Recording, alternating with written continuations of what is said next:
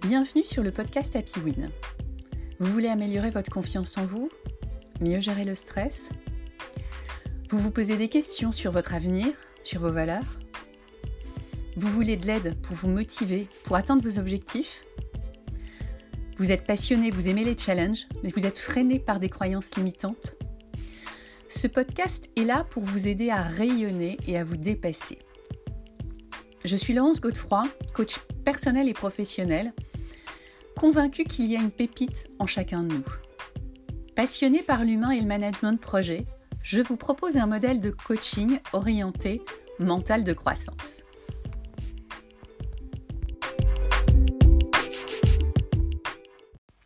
Bonjour à tous, j'espère que vous allez bien. Je suis ravie de vous retrouver pour le 43e épisode d'Happy Win. Aujourd'hui, je vous propose d'aborder l'intelligence émotionnelle. C'est un sujet vaste et très en vogue. Ça fait un petit moment que j'ai envie d'aborder ce sujet. D'abord parce qu'on l'utilise de plus en plus dans la sphère professionnelle. Ensuite parce que c'est vraiment une des clés de notre bien-être mental et de notre bonheur. Il y a 30 ans, l'indicateur qu'on utilisait pour prédire notre réussite, c'était le QI. Depuis quelques années, et notamment les travaux de Daniel Goldman, le QE est de plus en plus utilisé. Et en effet, des études ont démontré que le QE intervenait à 80% dans la réussite alors que le QI n'intervient que dans 20%. L'intelligence émotionnelle, alors, qu'est-ce que c'est? À quoi ça sert? QE, QI, quelle différence dans notre cerveau? Comment augmenter notre intelligence émotionnelle? Et si les émotions étaient à la base de nos besoins et de nos comportements? Et si l'intelligence émotionnelle avait un impact sur le monde, sur notre bonheur, sur les conflits? Et si muscler notre intelligence émotionnelle et celle des autres était la clé d'un monde plus serein et plus performant? Allez, une petite définition pour commencer. L'intelligence émotionnelle, qu'est-ce que c'est? L'intelligence émotionnelle, c'est vraiment notre capacité à prendre conscience de nos émotions, à les comprendre et à les manager. C'est aussi être capable de prendre conscience des émotions des autres pour mieux communiquer avec eux, pour gérer les situations complexes et pour les motiver c'est une capacité accrue à s'adapter au changement et à manager la pression. Pour Daniel Goldman, les quatre piliers de l'intelligence émotionnelle sont la conscience de soi, la maîtrise de soi, la motivation et l'empathie. Notre intelligence émotionnelle a un impact majeur sur notre santé.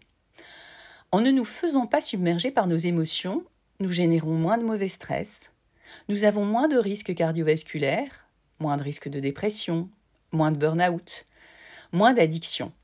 Les addictions dans lesquelles nous sombrons lorsque nous avons des réactions d'évitement face à nos émotions, obésité, alcoolisme, tabagisme, etc. C'est donc une compétence clé pour notre santé et pour notre performance, qu'elle soit professionnelle ou sportive. QI, QE, quelle différence pour notre cerveau? Malheureusement, le quotient émotionnel, ce n'est pas une matière qu'on enseigne à l'école et ça c'est vraiment dommage.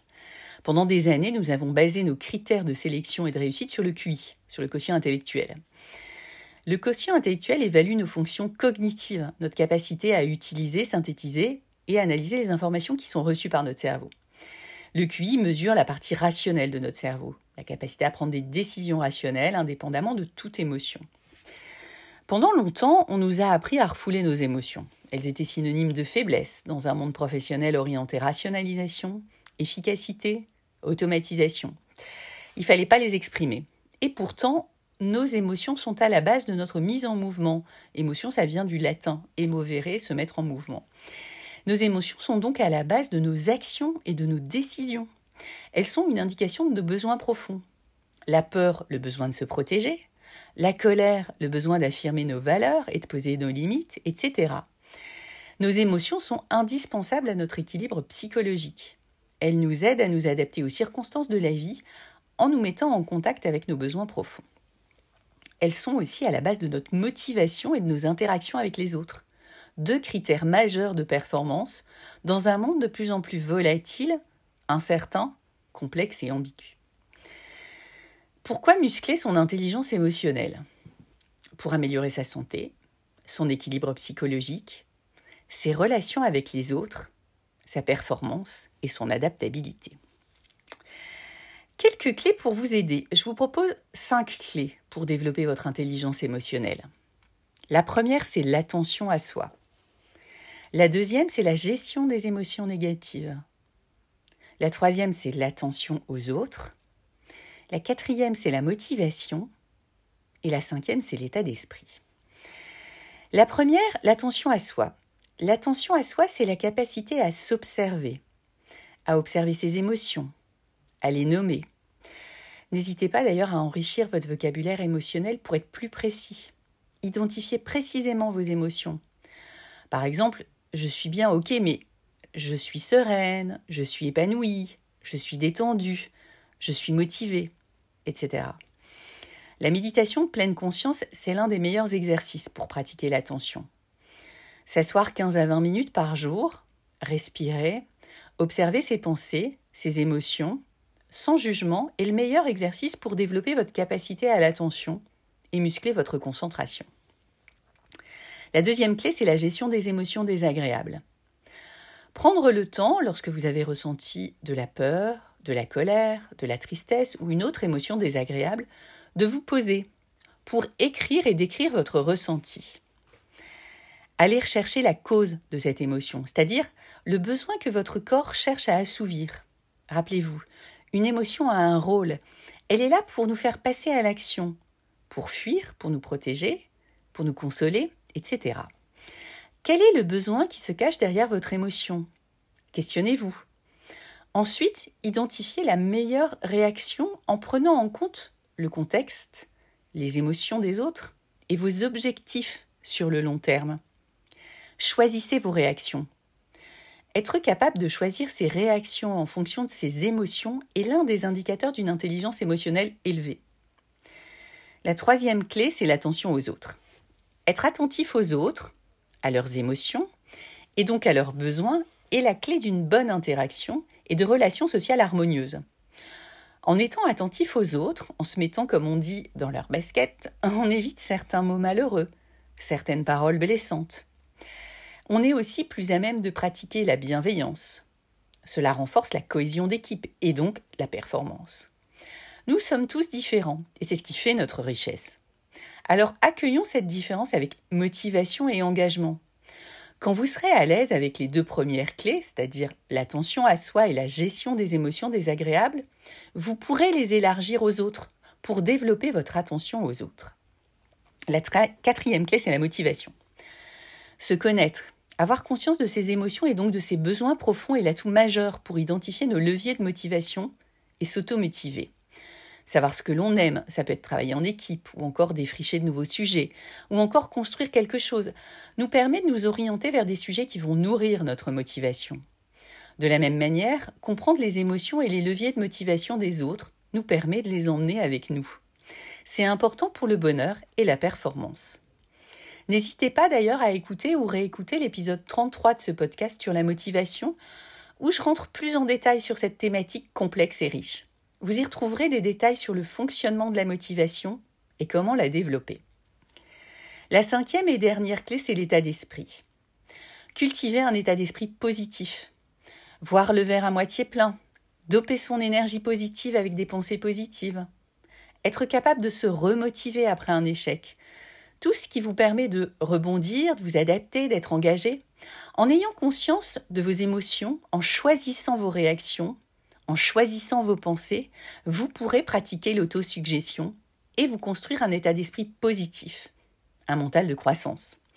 Vous pouvez d'ailleurs écouter l'épisode 16 de ce podcast, Growth Mindset, pour vous aider à développer un mental de croissance. Comment mettre tout ça en pratique?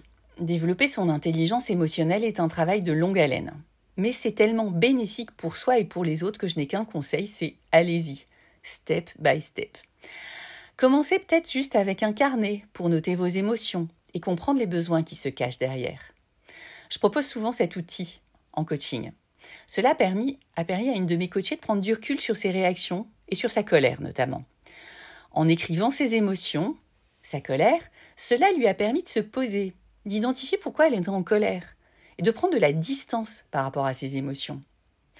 Elle a pu analyser ses réactions et les transformer afin qu'elles affectent moins ses relations sociales.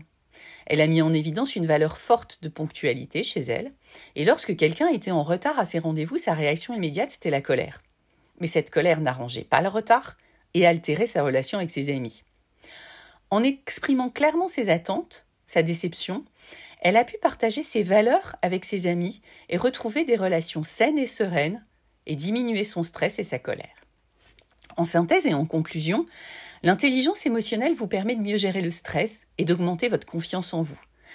Elle vous aide à vous adapter plus facilement. Elle améliore vos relations interpersonnelles. Elle vous aide à mieux communiquer. Elle vous aide à améliorer vos performances. C'est vraiment un atout majeur pour vous et pour les entreprises.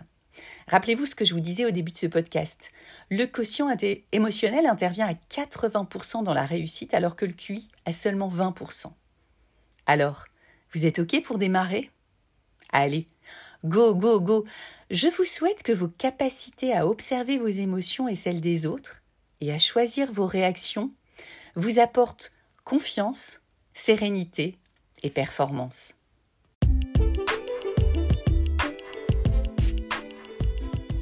Merci d'avoir écouté ce podcast. Si vous aimez et si vous souhaitez le soutenir, n'hésitez pas à donner une note 5 étoiles sur Apple Podcast et à laisser un commentaire.